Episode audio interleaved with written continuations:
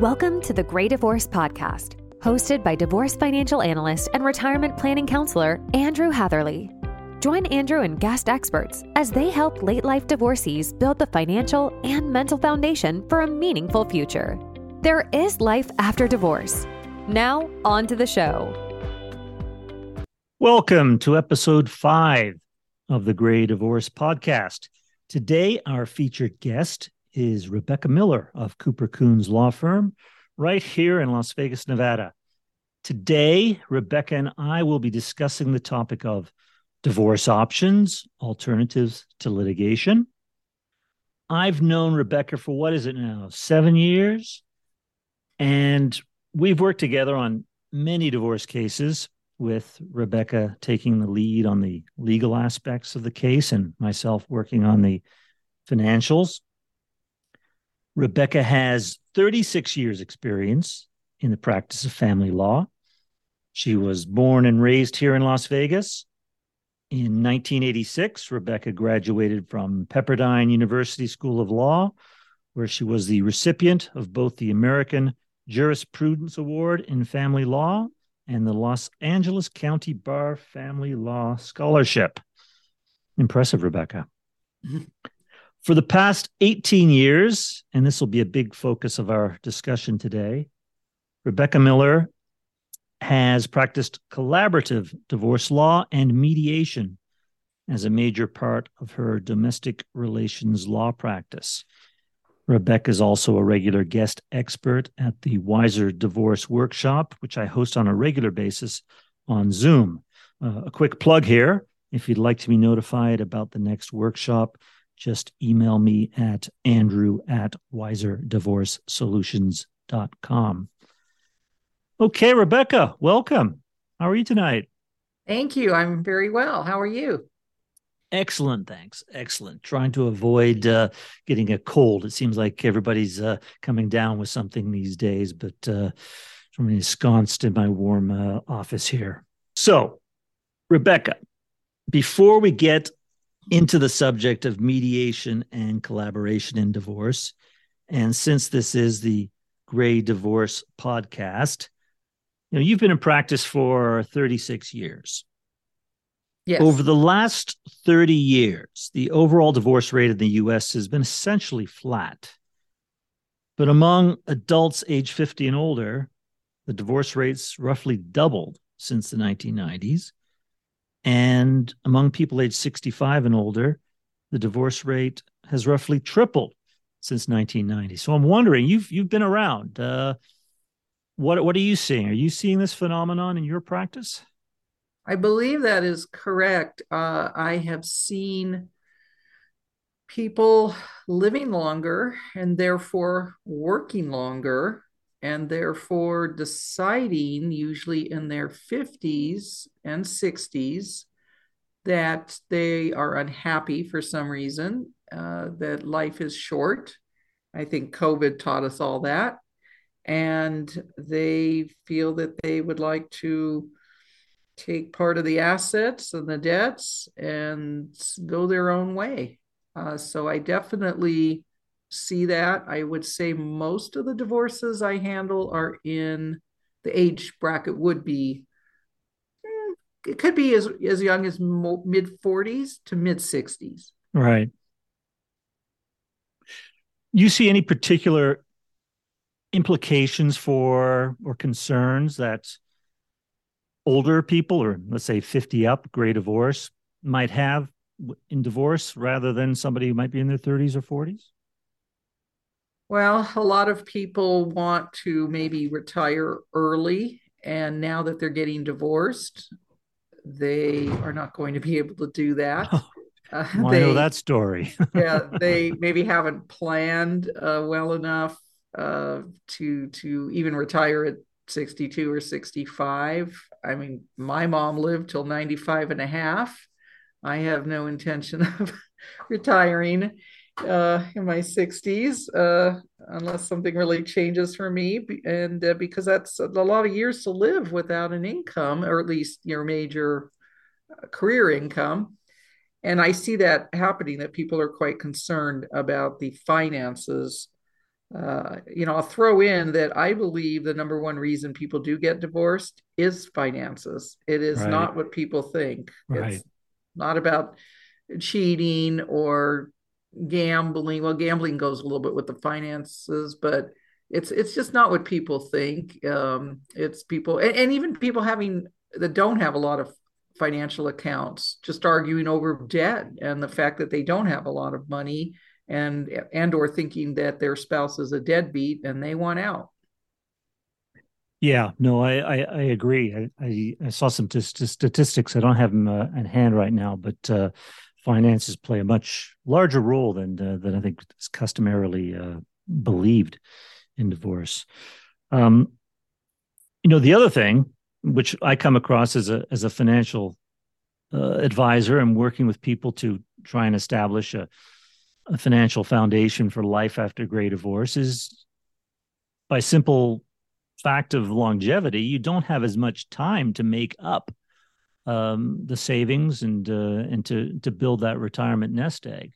So it's it's kind of important that you that you get it right, and uh, you just can't you know blow off your divorce settlement or let emotions control it the way it, it might. I mean, many times people leave a lot on the table when they're younger maybe they don't have as much to put on the table but uh, when you're older you can't afford to do that because you got less time to recover yeah that's absolutely true i also see people deciding without assistance from me uh, someone like you a certified divorce financial analyst and or a cpa they just decide oh i want to give my wife all of my 401k or i want to give her you know half of my IRA, but I want to keep X, Y, and Z. And when I ask them why, they really can't give me a good reason. And I have to really implore them to seek that financial advice because they might be making uh, an incorrect decision that's going to affect their future. And as you said, they don't have a lot of time to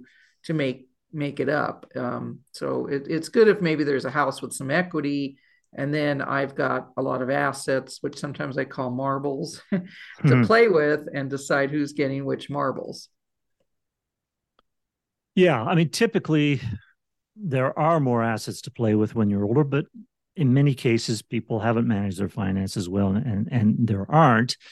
And this is where spousal support can play, needs to be treated very carefully because, you know, it, it could go goes away when someone dies, right? And let's face it, a 65 year old is closer to closer to the great beyond than a, typically than a than a 40 year old. So spousal support probably needs to be treated very carefully. No, absolutely. I lately I've been when I have the wife, I have, and if she is the lower income or no income spouse, I have been suggesting depending on the age and the health and the retirement plan of the husband, that maybe we request a lump sum if there's cash in the bank, or we take the equity in the house.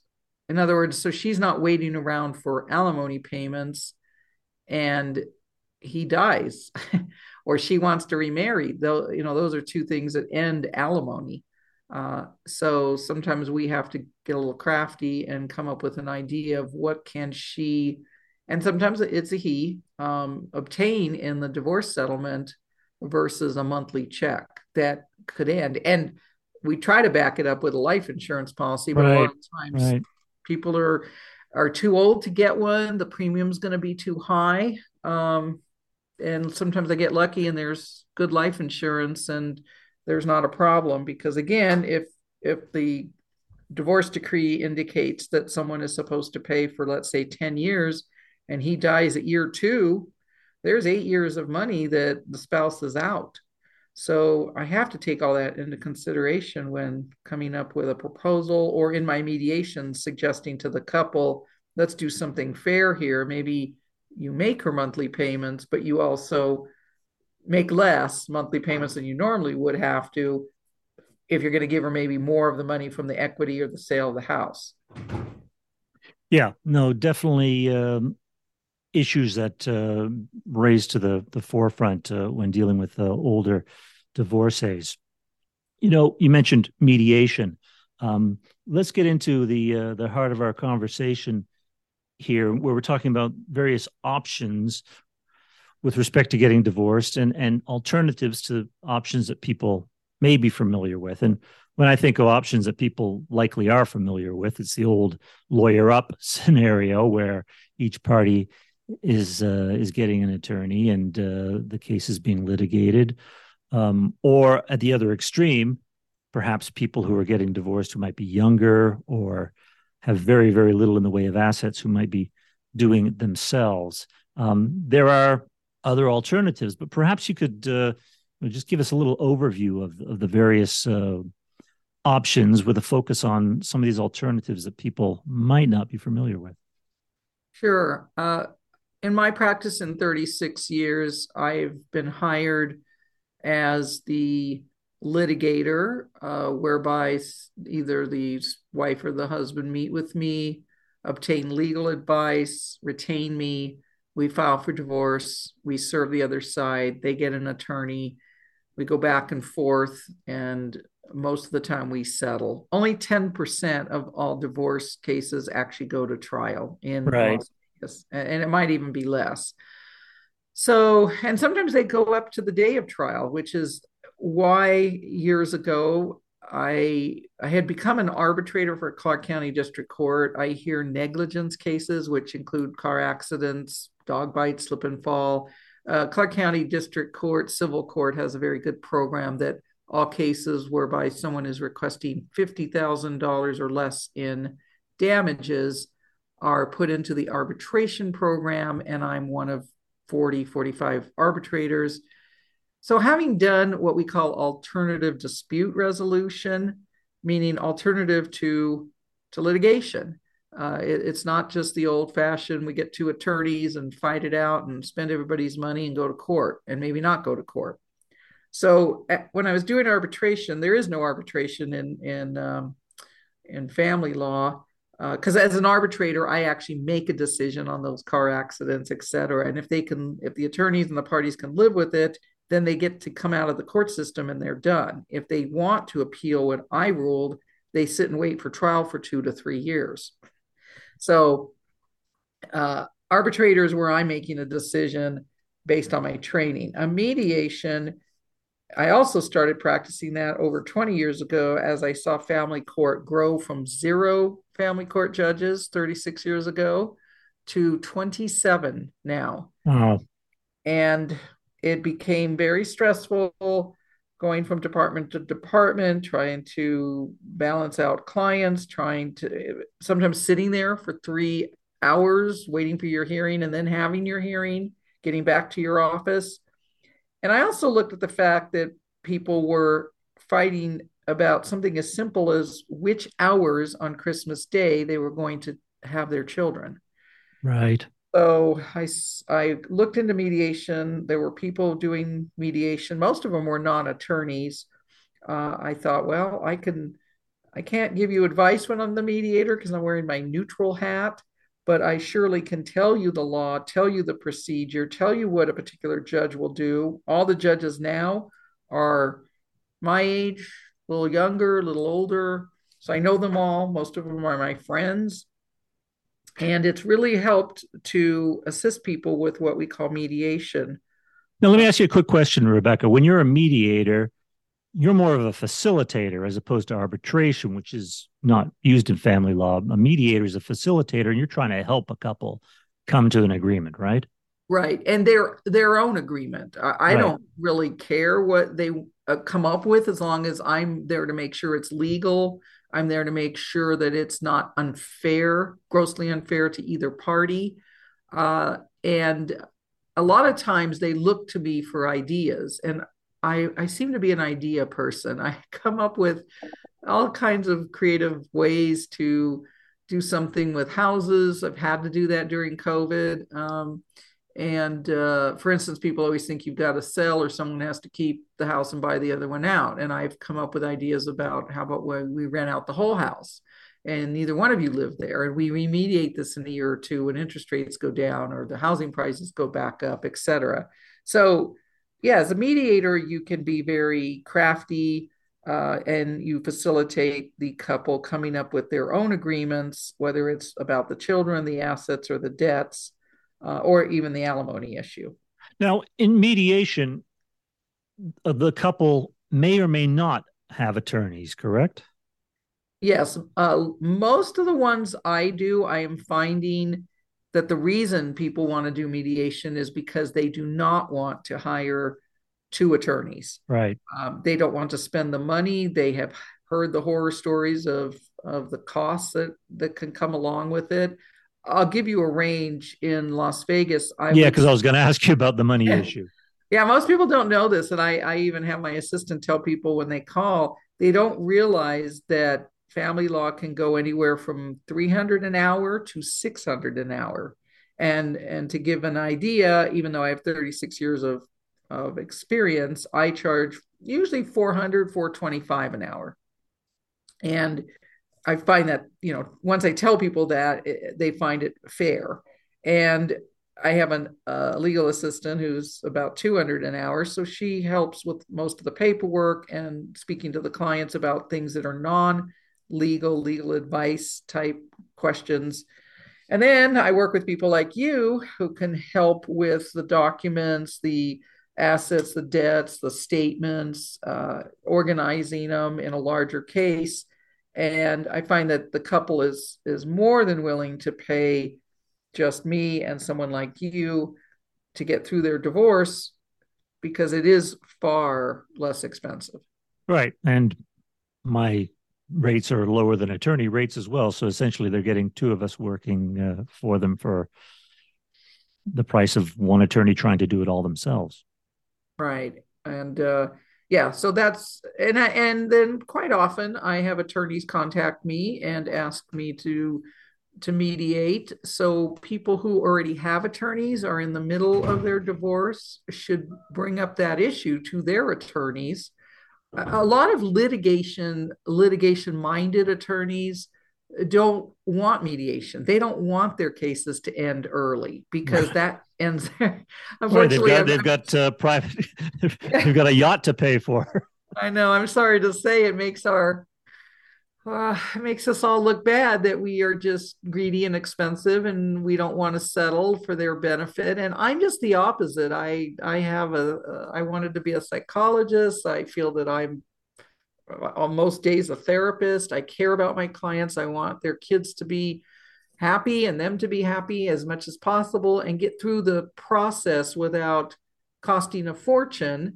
And of course then it's goodwill on you know my part that uh, i have a good reputation in town for settling. Uh, i'm rarely in court. When i go to court now the judges are wondering why i'm there and they know that uh-oh if she's here somebody's not doing their job or she's not getting the discovery she needs or it's pretty serious and, and, and it's great to have that reputation so it helps my client but uh, yeah the the couple just coming to me and and then me using and bringing someone like you on with your expertise is really the way to go. Uh, but again, some people need that legal advice. Uh, most of the people that I have I have had mediation sessions with that did not have attorneys never hired an attorney and never went to one. I try to tell them as much as I can about the process and the law, and they appreciate that, and they don't want to spend money with someone else. You mentioned the costs, Rebecca, um, but the emotional stress is a lot less too for a number of reasons. But it's the process is a lot quicker, so it's not like you're in a nine month quagmire where you're paying monthly retainers, which could be you know three, four, five thousand dollars, but it the process can can get done much quicker. I mean, typically, how long does a mediation take? You know, we start with uh, phone calls, and sometimes I ask them to send an email with the list of assets, debts, and issues that, and I don't share it with the other side that they want to discuss. And then I have my first session for about two hours. I would say 70% of my mediation cases, we settle the entire case in that first two hours.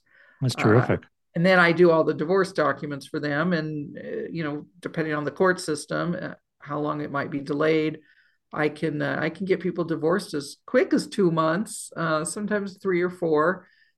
And uh, however, there are people that have a lot of assets, a lot of debts. We don't want to do it wrong, like you said. We don't want to miss something. We don't want to leave something out. I want them to get financial advice, and uh, there are a lot of people that are willing to.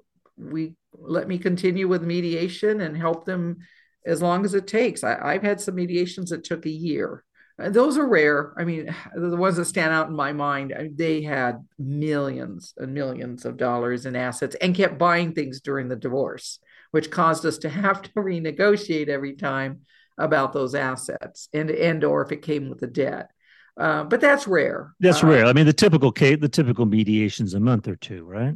Yeah, or you know, sometimes three or four. Uh, it depends if we have to do uh, farm out uh, a QDRO, the special court orders for retirements. Right. I don't do those, and sometimes I need to monitor them, read them, sign off on them, uh, have another law firm do them.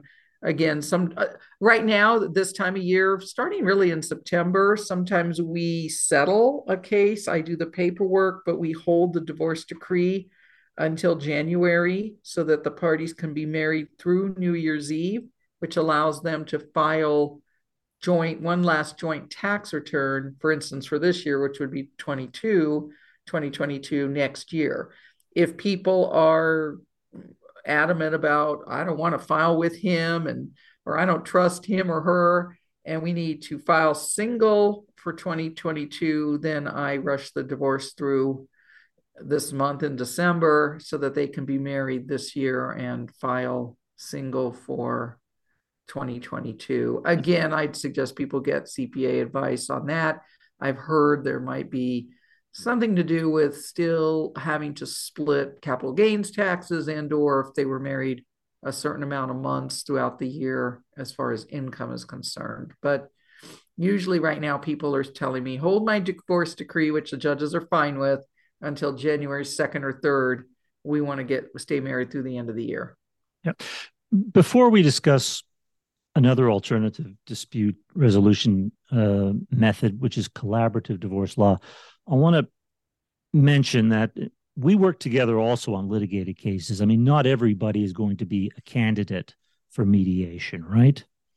That's true. I find that some people really need the legal advice that I need to provide them and the financial advice that you need to provide them on their own, so to speak. They don't want to be in the same room with their spouse.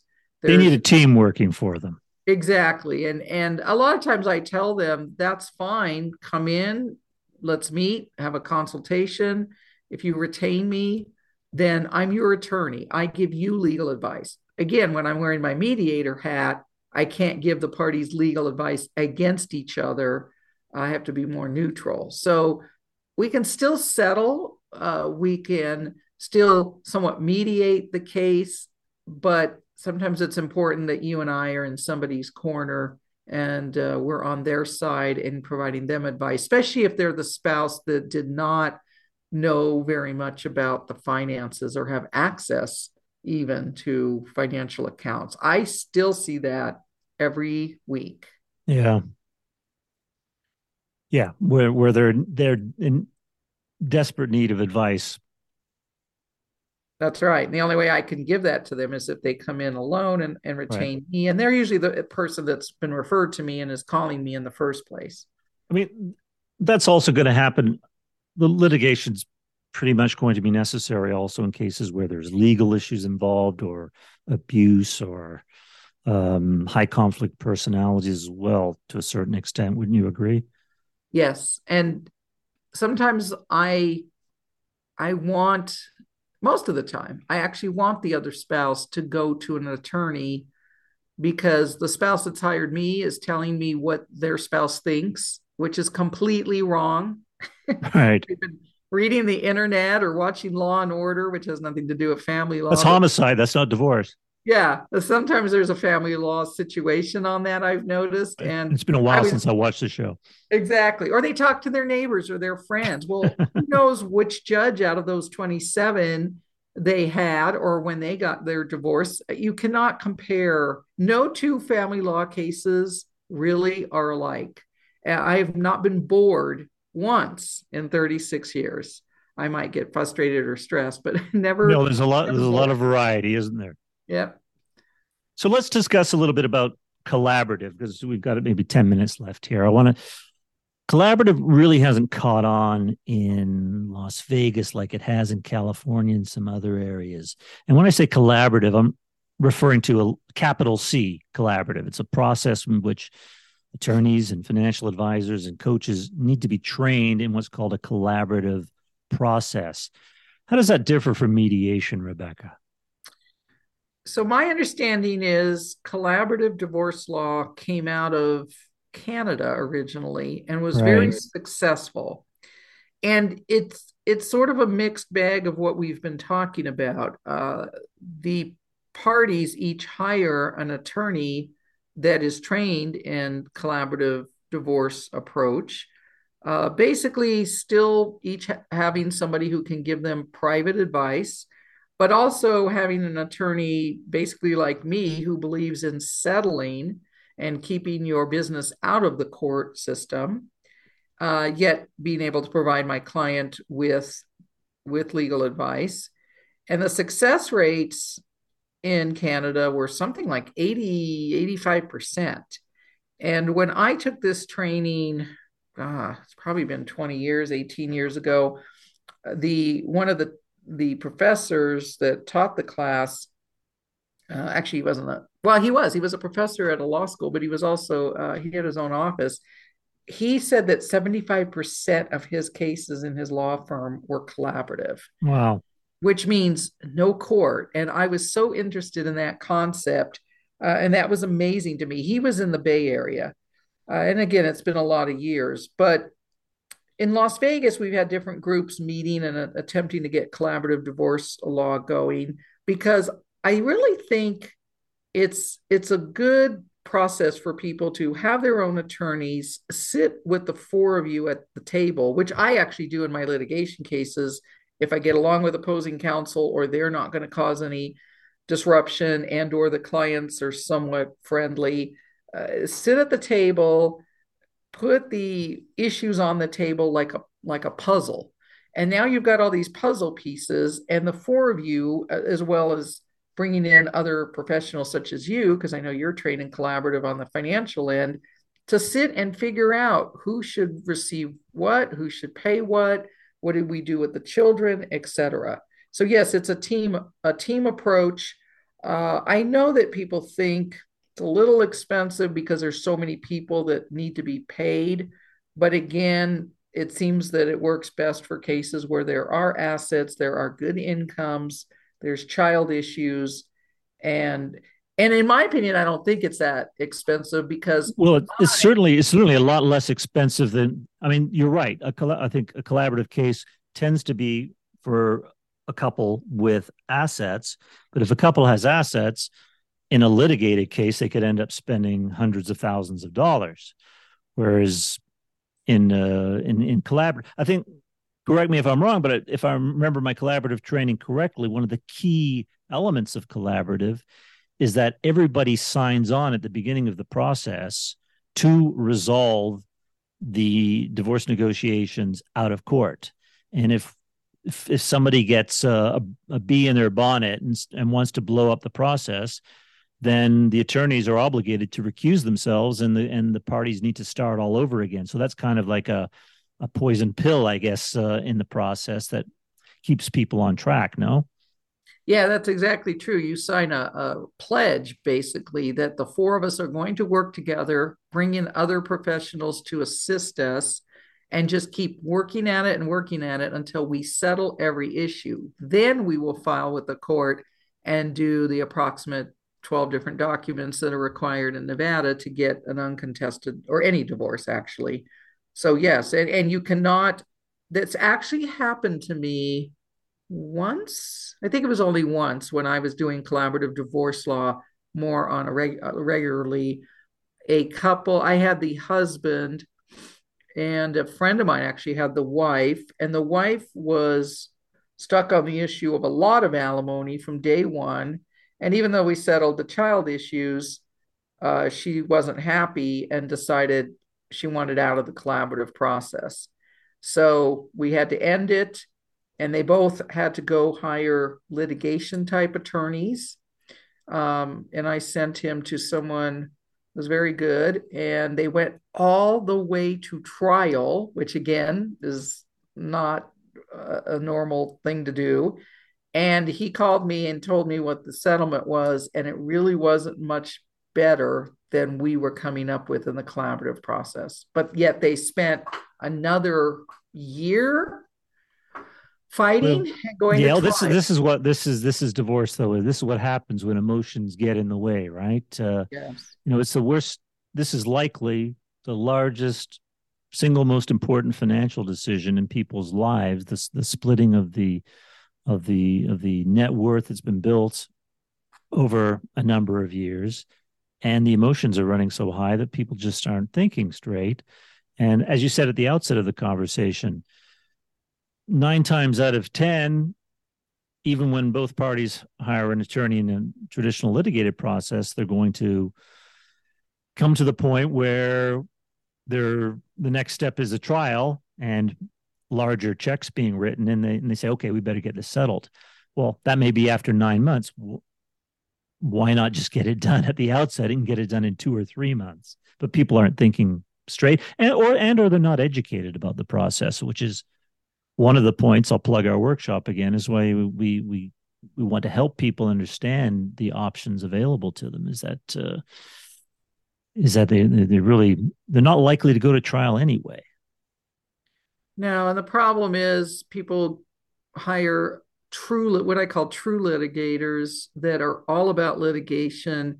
And even though some of our court rules and our ethics say that we attorneys are need are supposed to meet, we're supposed to attempt to settle we're supposed to write each other letters prior to filing a motion in court for a particular request. There are so many attorneys that just don't do that. They they want the big retainers. They're going to bill a lot by the hour. They're going, you know, many hours at a higher rate and they just have no concept of settling until either the money runs out or the clients are tired of them, tired of listening to them and maybe they're on the eve of, of trial. So unfortunately, sometimes it's attorney driven. Right. People don't know how to get out of that. Uh, that right. Case. It's it's it's an unfortunate situation where people really need legal advice, but they don't always understand that legal advice from one attorney may not be the same as legal advice from another. If if one attorney, such as yourself, is more settlement oriented, and another is much more uh, litigiously inclined.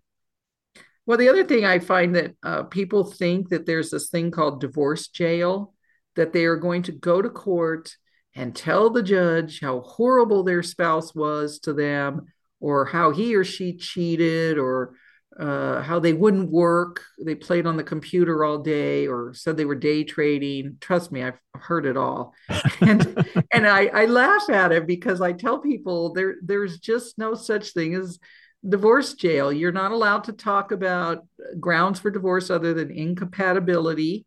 And the only time the judge wants to hear about somebody having a boyfriend or a girlfriend is if you can prove that they're spending thousands of dollars on that boyfriend or girlfriend. And I'm not talking, uh, you know, lingerie, flowers, candy, and a trip, even. It's got to right. be more like, uh, you know, he bought her a condo. A condo yeah or some big jewelry item or paid for her student loans or basically it's called community waste used a lot of the community funds wasted it on someone else so an adultery and abandonment i actually had somebody recently ask me about abandonment she said her husband abandoned her and she wanted to sue him for divorce so I had to say, well, you don't really sue for divorce, and he's not going to jail for abandoning you. People are looking for justice, right? yeah so yeah, it's it's yeah, that's not going to happen. So no, no, people need to get realistic and they need to understand. Let's just at least get along enough to compromise and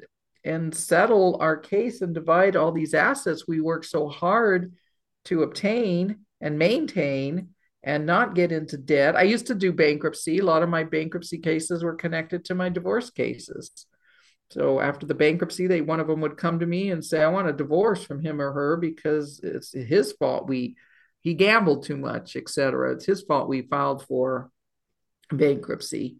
Or they got divorced first and then they were in bankruptcy because they couldn't afford to pay the debts when they were separate. Yeah. We're almost up on time, Rebecca. Are there any last thoughts that you would uh, you'd like to mention with respect to our conversation on alternatives to do it yourself in litigation?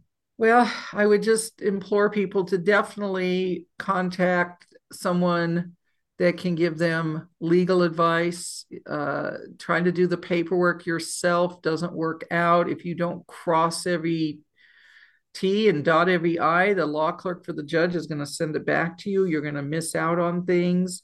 Uh, definitely look into mediating if you feel that your spouse won't mediate or won't get along long enough to mediate. I usually call both spouses and have a little phone call with them and judge myself before I allow them to come in and meet with me because I don't want a failure. And if I feel that somebody needs their specific alone time with me, uh, divorce, uh, legal advice, then I just say, well, you can come in, consult with me, retain me. We can bring in someone like you, Andrew, and get the ball rolling. So whether it's litigation, a half litigation type, a hybrid case, I guess we could call it. Sometimes it sounds like it's going to be litigation, and then uh, the other side decides not to hire someone and at least cooperate with what we want. And I always implore couples to speak to if they're on speaking terms to, and living together especially keep talking just if you guys come up with something you both agree to even if only one of you is my client i'll put it in the paperwork as long as again it's legal right. and it's financially sound right that's such a better alternative than going to the bitter end and having a judge in the course of a couple of hours um, make determinations with you know how much can he really know about the lives of the parties uh, um, and of course it's somewhat arbitrary because not all judges are the same right absolutely i call it name that mood on any given day uh just depends on i i used to go to court early uh, when we went to court a lot more and sit there and watch the cases ahead of me i liked my client to judge the judge and then I would sit there and determine, okay, what kind of mood is she or he in today? So that I know how to approach certain things. There's a lot of psychology to family law and getting divorced and and or you know we can deal with cases. I mediate all kinds of cases. It could be uh, working on you and i've done this before worked on a, a post-nuptial agreement and or a prenuptial agreement uh, you know pre-marriage planning pre-divorce right. planning uh, post-divorce who should get what asset if there's a divorce. It's uh, not boring is it?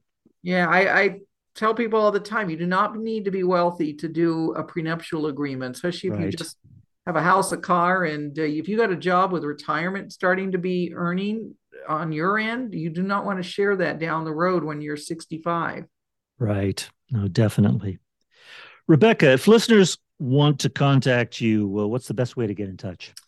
Well, my office number is 702 998 1500.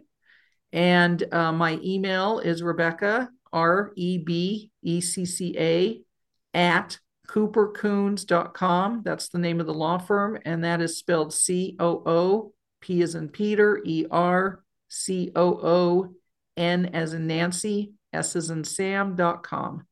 And I am on email on and off all day, uh, no matter where I'm working.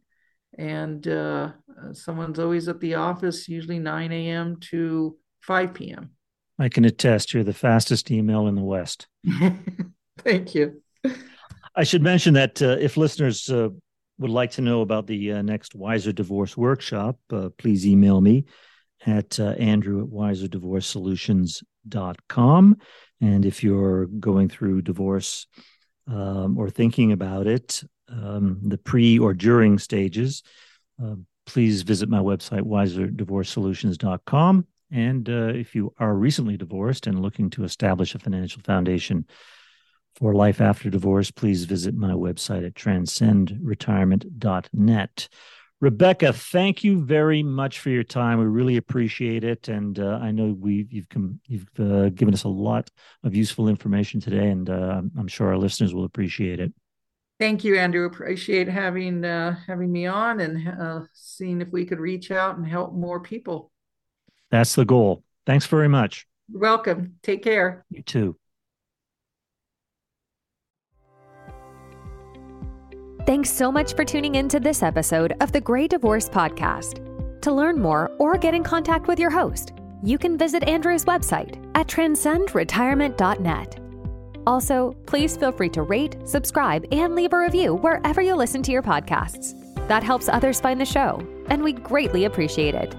Thanks again for listening, and we'll catch you in the next episode. Information provided is educational only and should not be construed as legal or tax advice. Each situation is unique and should be discussed with your tax or legal advisor prior to implementation. Andrew Hatherley is not an attorney and does not provide legal advice. Information provided is financial in nature. Advisory services offered through Hatherley Capital Management LLC Divorce financial analysis services offered through Wiser Divorce Solutions, an affiliated company.